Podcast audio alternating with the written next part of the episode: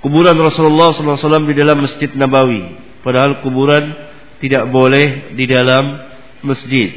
Kuburan Rasulullah SAW pertama di rumah uh, beliau, bukan di masjid.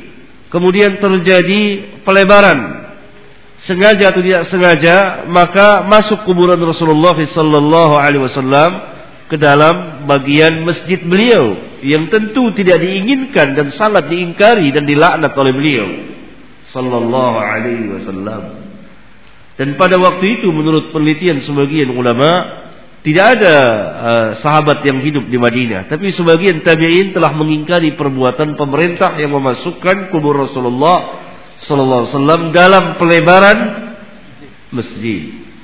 Memang alangkah baiknya bahkan satu keharusan untuk memotong dan uh, mengeluarkannya bukan digali dari mengeluarkannya dari bagian masjid ke tempat semula.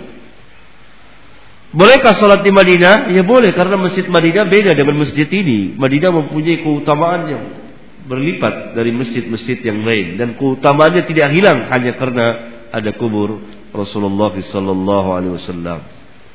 Dan kita apabila uh, berangkat ke Madinah niat untuk ziarah ke masjid beliau bukan ke kubur beliau sallallahu alaihi wasallam. Bagaimana dengan hadis-hadis yang menyatakan keutamaan ziarah mengadakan safar ke kubur beliau? Tidak ada satupun yang sah di antara hadis-hadis tersebut.